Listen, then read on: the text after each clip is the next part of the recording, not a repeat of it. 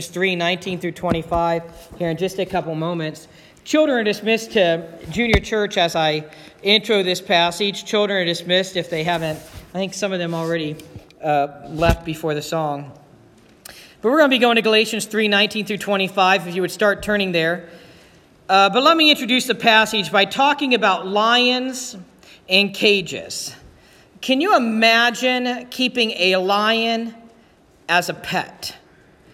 These people did, and his name is Christian. So I'm going to let, this is a, a few years ago, but uh, I'm going to ask um, to play this video. It's only a couple minutes long about Christian the Lion. Turn it down.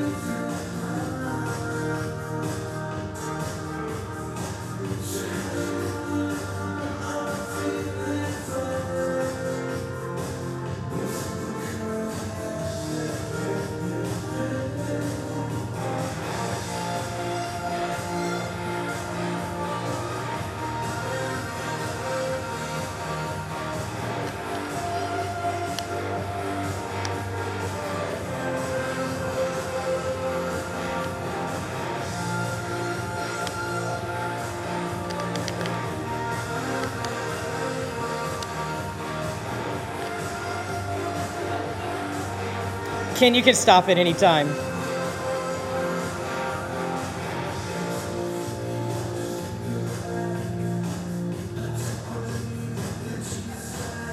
Ken, go ahead and cut it. So, Christian the Lion, I saw that a few years ago and thought about that as I started uh, looking at this passage in Galatians 3 19 through 25. And, you know, they keep it as a pet, and if you're able to read everything, they had to release it to the wild. And when they went back, as you saw, Christian the Lion recognized them. And apparently, Christian the Lion was pretty good to them because when he went jumping, if I was there, I would have just tried to do my best Michael Vick moves I could because, you know, that probably has claws. I'll just stick with my Tonkinese cat. And if any of you have a lion as a pet, let me know so I don't come visit you. Anyways, can you imagine that though? When you like when is it okay to keep a lion as a pet? Generally, we have we, we, we, we none of us have problems seeing lions as long as they're at the zoo in the cage, right? We want some bars or, or, or heavy, thick plexiglass or something in between us and the lion. I like going to zoos and seeing lions behind bars. I like watching lions on television. I even like watching snakes on television, but not in my front yard. Anything's good on TV when there's some distance between us. But here's the application. Think about this. When we think about the Old Testament law, the Apostle Paul has been writing about the Old Testament law. When we think about the Old Testament law, we are the lion and the Old Testament law functions as bars of a cage to keep us from sinning. We are the lion, and the Old Testament law functions as bars of a cage to keep us from sinning. Now, if our, if our lion nature changes, if our lion nature changes, there's no need for the bars. And that is what this passage is about.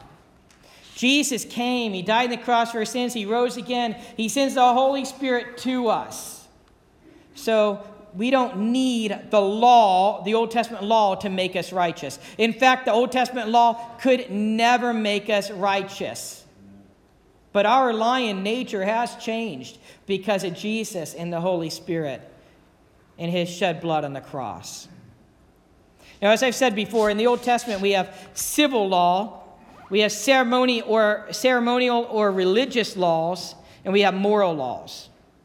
And we're still supposed to try our best to keep the moral law, but it could not make us righteous. And we can never live to keep the moral law except by the Holy Spirit within us, anyways.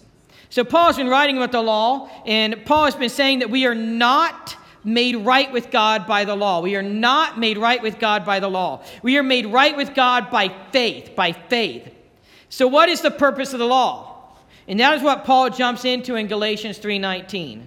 I want to go there and talk about it. And uh, my theme today is that the law was our tutor until Christ came. The law was our tutor until Christ came. So let's read this passage Galatians chapter 3, verses 19 to 25. I hope you're there. If not, please make your way there and, and, and park there. And let's read this together. Paul asks the question Why the law then? It was added because of transgressions having been ordained through angels by the agency of a mediator, until the seed would come to whom the promise had been made. Now, a mediator is not for one party only, whereas God is only one. Is the law then contrary to the promises of God? May it never be. Notice that's an exclamatory phrase, exclamation point. For if, the, if a law had been given which was able to impart life, then righteousness would indeed have been based on law. But the scripture has shut up everyone under sin, so that the promise by faith in Jesus Christ might be given to those who believe. Verse 23 But before faith came, we were kept in custody under the law, being shut up to the faith which was later to be revealed. Verse 24 Therefore, the law has become our tutor to lead us to Christ, so that we may be justified by faith. But now that faith has come, we are no longer under a tutor. The law was our tutor to lead us to Christ, is what the Apostle Paul is saying, what the Apostle Paul is talking about right here. And we all might have a little image of a tutor, and our image is wrong. and we're going to get to that in the end. A tutor was a sharp disciplinarian to lead us to Christ, or actually lead us until Christ, until Christ came. So Paul asks the question first What then was the purpose of the law?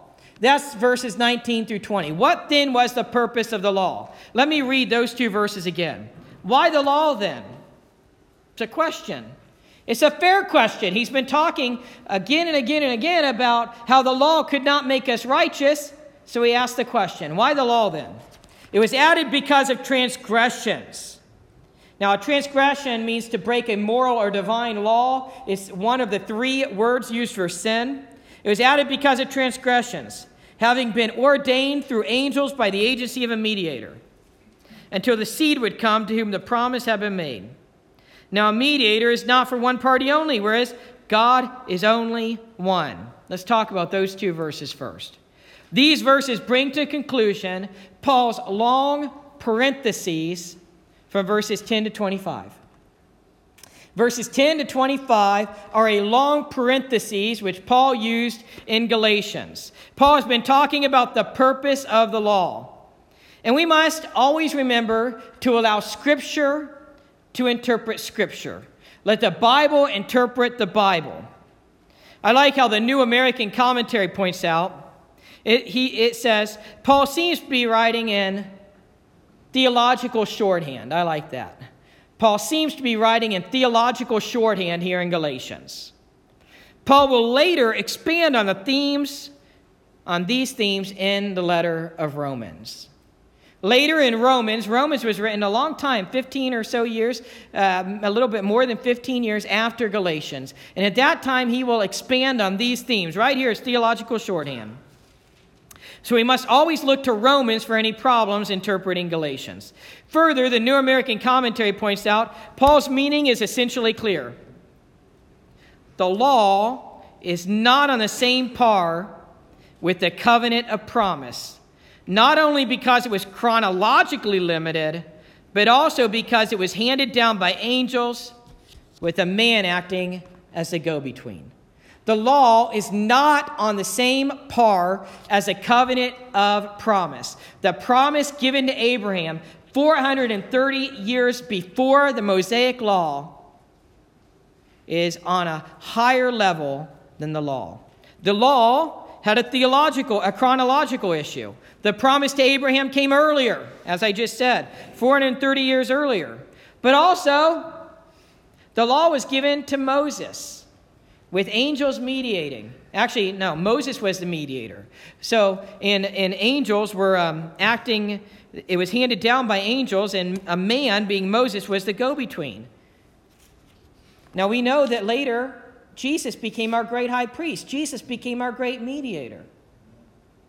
Verse 19, we see that the law was ordained by angels. Moses was the mediator. Moses was less of a mediator than Jesus. Moses was less of a mediator than Jesus. Jesus would come. The verse says that we needed the law because of our transgressions. There are various views on the need of the law and transgressions, but there are four purposes of the law. There are four purposes for the law. One, one is to provide a sacrificial system to deal temporarily with transgressions. Number two, to teach people more clearly what God requires and thereby to restrain transgressions. The law is like the bars on a cage, restraining transgressions. Three, third purpose for the law, to show that transgressions violated an explicit written law. Our transgressions, our sins violate an explicit written law. And number four, to reveal people's sinfulness and need for a Savior. The law reveals we are sinners in need of a savior, and that is what Romans 3:20 says. Romans 3:20 says, "Through the law comes knowledge of sin." Through the law comes knowledge of sin. All four senses are theologically important right here. But the last one is what most, mostly what Paul likely has in mind. All four senses are theologically true. They're all theologically true. The law shows we needed a the law provides a sacrificial system to deal temporarily with transgressions. The law teaches people more clearly what God requires and restrains transgressions. The law shows that transgressions violated an explicit written law, and the law does reveal we are sinners and it gives us knowledge of sin. And that is what Paul most likely has in mind right here is cross reference with Romans 3:20. One source points out this the preventive and provocative functions correspond to the civil and spiritual uses of the law as developed by Martin Luther. Clearly, Luther thought God has ordained civil laws for the purpose of restraining evildoers. Just as a rope or chain prevents a wild animal from attacking an innocent bystander, so too the law with its thou shalt nots and penal code prevents sinful humanity from going on a rampage and completely destroying itself. Obviously, without the civil use of the law, human society could not be sustained. So we needed the law. We needed the law to show us that we are sinners in need of a Savior, as well as for the other reasons which I just gave. But I also think it's amazing that right here in this verse, Paul talks about the promise given to Abraham, pointing to the seed, which is Christ. Right there, the promise given to Abraham points to the seed, which is Christ, our Savior. By the way, we get the idea of the angels giving the law and that comes from acts 7.53 in acts 7.53 it says you received the law by decrees given by angels but you did not obey it now moving to verse 20 we have a lot of discussion about this idea of a mediator but I believe Moses was the mediator when God gave the people the law. Moses was the mediator, but he was a fallen mediator because he was a sinner just like everyone else. He was a fallen mediator. And that also points to Jesus. That also points to the, to the idea that the law was lacking. Later, Jesus came, our perfect high priest and our one once for all mediator. Is the law therefore opposed to the promises of God? That's verses 21 through 22. Let's look at those verses again 21 and 22. Is the law then contrary to the promises of God? May never be. For if a law had been given which was able to impart life, then righteousness would indeed have been based on law. But the scripture has shut up everyone under sin, so that the promise by faith in Jesus Christ might be given to those who believe. Paul is totally opposed to this idea You notice, you know, is the law therefore opposed to the promises of God? Paul is totally opposed to that idea. If you see it, Paul says, certainly not. Certainly not. Or as my translation said, may it never be. It's an exclamatory phrase. It has an exclamation point at the end. May it never be. The Greek expression Paul uses, me genoito, me genoito. And it conveys horror and shock at the very concept under consideration. Of its 15 occurrences, 15 in the New Testament, 13 are used by the Apostle Paul. The KJV uses the phrase God forbid to translate that. Here's a sampling. Is God unrighteous who taketh vengeance? God forbid, Romans 3 6. Do we then make void the law through faith? God forbid, Romans 3:31. Shall we continue in sin that grace may abound? God forbid, Romans 6, 1 through 2. Is there unrighteousness with God? God forbid, Romans 9:14. Is therefore Christ a minister of sin? God forbid, Galatians 2:17. And in this case, same thing. Verse 21 continues with the point that the law could not impart life. Righteousness could not come from the law. Verse 22, notice how Paul uses the word translated as scripture. He says, Everyone is shut up under sin. And he uses the idea of a cage. John MacArthur shares the Greek verb translated imprisoned here uh, means to enclose on all sides. Paul portrays all mankind as hopelessly trapped in sin, like a school of fish caught in a net. We are all hopelessly, we were all hopelessly trapped in sin, like a school of fish caught in a net by the law, showing that we're sinners and we needed a Savior. The promise comes by faith in Jesus. So now we come to the concluding paragraph, verses 23 through 25. And we continue the thought of the second paragraph, summing up the function of the law in terms of a new metaphor. And the metaphor Paul uses is that of a pedagogus. It's translated as tutor. Pedagogus, translated as tutor. Paul says we were kept in custody under the law. Think about that. It's like those bars that keep the lion inside the cage. Verse 24 says that the law became a tutor. And verse 24 says that we are justified, which means we, made, we are made right with God, declared righteous by faith. Now we need to talk about this idea of a tutor. Because what we think of as, as a tutor is not what they would have thought of. This is an idea, this is one case where, you know, looking at different cultures totally changes things. This is what I read about a tutor in the Greco Roman world. In ancient Greece and Rome, wealthy parents often placed their newborn babies under the care of a wet nurse, who in turn would pass them on to an older woman, a nanny, who would care for their basic needs until about the age of six. At that time, they came under the supervision of another household servant, the pedagogus. Again, that's translated as tutor the pedagogus who remained in charge of their upbringing until late adolescence. The pedagogue took over where the nanny left off in terms of offering menial care and completing the process of socialization for his charge. For example, one of the functions of the pedagogue was to offer instruction in the basics of manners, as this description from Plutarch reveals. This is what Plutarch says. And what do tutors teach? What do tutors teach? To walk in the public streets with lowered head, to touch salt fish, but with one finger, but fresh fish, bread, and meat with two, to sit in such and such a posture, in such and such a way to wear their cloaks. The pedagogues also offered round the clock supervision and protection to those under their care. In this regard, Libanius described the pedagogues as guardians of young teenage boys who warded off unsolicited homosexual advances their charges regularly encountered in the public baths, thus becoming like barking dogs to wolves. They were strong disciplinarians, and the source continues with this one last paragraph. No doubt, there were many pedagogues who were known for their kindness and held in affection by their, wor- by their wards. But the dominant image was that of a harsh disciplinarian. A harsh disciplinarian the Apostle Paul is comparing the law to a harsh disciplinarian. And listen how this continues. A harsh disciplinarian who frequently resorted to physical force and corporal punishment as a way of keeping his children in line. For example, a certain pedagogue named Sosicrenes was described as a fierce and mean old man because of his physically breaking up a rowdy party. He then dragged away his young man Charles like the lowest slave and delivered the other troublemakers to the jailer with instructions that they should be handed over to the public executioner. That's pretty intense, isn't it? I didn't have any tutors like that. I don't know about you. If you did, I'd like to hear about it. The ancient Christian writer Theodoret of Cyrus, Cyrus observed that students are scared of their pedagogues.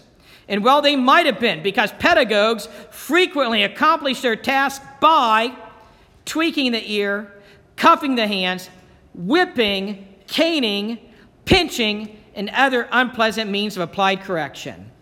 Wow, that's the metaphor the Apostle Paul uses for the law a harsh disciplinarian. I love the background information. We may translate the word as tutor, but it means so much more. The law was a very strong disciplinarian to lead us until Christ came. The law was a very strong disciplinarian to lead us until Christ came. Some translations say to lead us to Christ, but I think it's better translated until Christ came. Let's make some applications. The law was important, the law had a purpose. It's not that the law wasn't important. It's not that the law isn't important anymore. It's just that the law cannot make us righteous. The law cannot bring salvation to us. The law is still important because it does give us bars or guardrails for right and wrong. And that's very important. We learn the moral law through the law as well. But the law does not save us. Jesus saves us. And he saves us by his grace. It's all about Jesus. Our salvation was and is and always will be all about Jesus. We need to stop trying to earn it. Our salvation is Jesus plus nothing. Get this Christianity is not a religion. A religion is how we earn our way to heaven. Can you earn your way to heaven? No. Christianity is about what Jesus has done to pay our way to heaven by his grace. When we fall down spiritually, we can trust the grace of Christ to pick us up. Christ paid for our salvation. More than that, Christ paid for our justification. Christ made us righteous. We need to give him praise and glory and serve him. I like to run, which is important because I also like to eat. Talked about that before. I have a problem with cinnamon rolls and ice cream, especially Dairy Queen cakes. And so I like to run. One thing I hate about this time of year is I don't like to run on a treadmill. I get on the treadmill and it just seems like I'm not going anywhere because I'm not, right? I don't like running on the treadmill. I mean, I can look at the odometer and see maybe that I made some progress. Sometimes I have to cover up the odometer. I get bored, so then I push the treadmill to the top speed and almost trip, and then I push the incline all the way up every half mile. It's because I'm bored. I like running outside. I don't like running on the treadmill. It's always like I'm not going anywhere. It's always like I didn't even do anything. And that's what the law was like. You don't go anywhere. You don't get salvation in the end unless you could keep it 100% completely, and none of us could. And that's why we needed Jesus, who went and fulfilled the law for us, keeping it and dying in our place. I'm also a terrible swimmer. I can swim enough to drown, and I realized that on an NJROTC trip in 1998. I was an NJROTC in high school. That stands for Navy Ju- Navy Junior Reserve Officer Training Corps. And we went to Pensacola. We went through some submarines and some na- a Navy base and things like that. And everybody, all my friends, they were swimming out to a sandbar. So I thought, well, I'll join them. I'm a terrible swimmer. I said that, right? So I start swimming, and it was like I wasn't making any progress. And eventually I realized it really wasn't. I'm a terrible swimmer, and every stroke I took, the waves are pulling me right back. And I'm trying to swim, and I'm looking up, and I'm not making progress. I'm try- trying to swim. I'm looking up. I'm not making progress. I'm trying to swim. And it's like that sandbar kept getting further and further away. It didn't help that the water was cold. I don't like cold water either, okay? Don't like cold water. Steve does not like cold water. And so I keep swimming. I'm trying to get there. And eventually I couldn't go anymore. I just could not keep swimming. I was above my head because I'm not that tall. I don't know if you knew that. And, and so I reached out and I called to the lieutenant who was our instructor. And eventually one of them came and pulled me back out there with them and then pulled me into the shore and onto the beach. I'd never been so tired. I don't think I've ever been so tired and fatigued in my life and so thirsty. I Wasn't get anywhere. That's the law. The law is given and it gives us knowledge of our sin. It shows us that we need a Savior. We need to trust in Jesus' Christ, uh, Jesus' grace for our forgiveness of sin. One more illustration here. You know, I always look for illustrations of grace, illustrations of grace.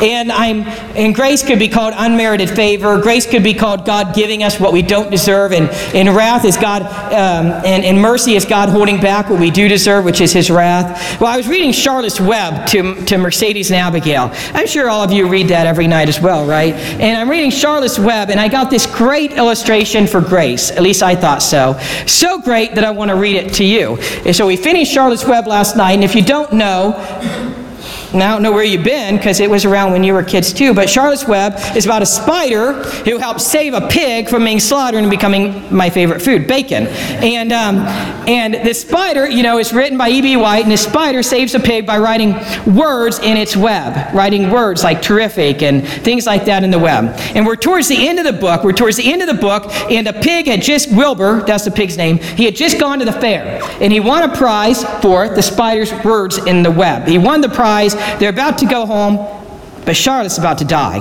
That's really sad. Spoiler warning, I'm sorry. If you watch the movie, read the book, now you know Charlotte dies in the end. Just like a good Disney movie, okay? I don't know this Disney, but so I'm going to pick up right there and read a paragraph or two. Charlotte and Wilbur were alone. The families had gone to look for Fern. Fern's the little girl that saved Wilbur. I don't think a real farmer would ever do that, but I'm not a farmer. I grew up in suburbs. So, so the families had gone to look for Fern. Templeton was asleep. Templeton's the rat. Wilbur lay resting after the excitement and strain of the ceremony. His medal still hung from his neck. By looking out of the corner of his eye, he could see it. Charlotte, said Wilbur after a while, why are you so quiet? I like to sit still, she said. I've always been rather quiet. Yes, but you seem specially so today. Do you feel all right? A little tired, perhaps, but I feel peaceful. Your success in the ring this morning was to a small degree any success. Your future is assured. You will live secure and safe, Wilbur. Nothing can harm you now. These autumn days will shorten and grow cold. The leaves will shake loose from the trees and fall. Christmas will come, then the snows of winter. You will live to enjoy the beauty of the frozen world. For you mean a great deal to Zuckerman, and he will not harm you ever. Winter will pass, the days will lengthen, the ice will melt in the pasture pond. The song sparrow will return and sing. The frogs will awake. The warm wind will blow again. All these sights and sounds and smells will be yours to enjoy, Wilbur. Wilbur, this lovely world, these precious days. Charlotte stopped. A moment later, a tear came to Wilbur's eye. Oh, Charlotte, he said, to think that when I first met you, I thought you were cruel and bloodthirsty. That's because he saw her catch a fly and suck the blood out. when he recovered from his emotion, he spoke again. Why did you do all this for me? He asked. I don't deserve it. I've never done anything for you. And that's grace. That is exactly grace.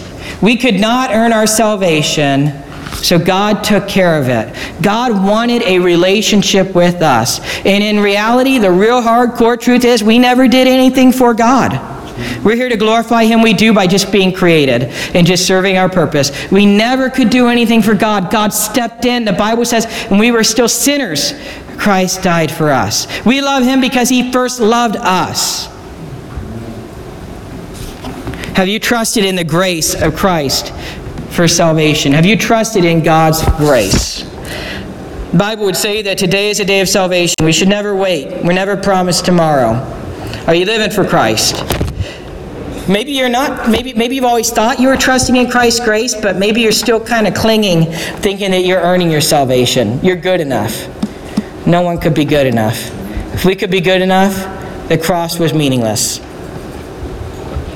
Pray with me. Let's close this in prayer. Lord Jesus, I thank you for going to the cross for our sins. I thank you for your grace. Father God, I thank you for your grace. Lord, may we trust in your unearned, unmerited favor, giving us salvation. And Lord, keep us from those things that would try to make us think that we could earn our salvation and nullify, make void, make worthless the grace of Christ. Lord, I thank you that we couldn't do anything to earn our salvation, so you stepped in. You love us. You do desire a relationship with us. We see that. But we must confess we are sinners in need of, in need of a Savior. We must believe that you're only Savior. We must trust in you and commit to you. Help us trusting and committing to you. Help us to walk by the Holy Spirit. And if there's anyone here who has not surrendered to you, may today be the day they trust in you as Lord and Savior. In Jesus' name, amen.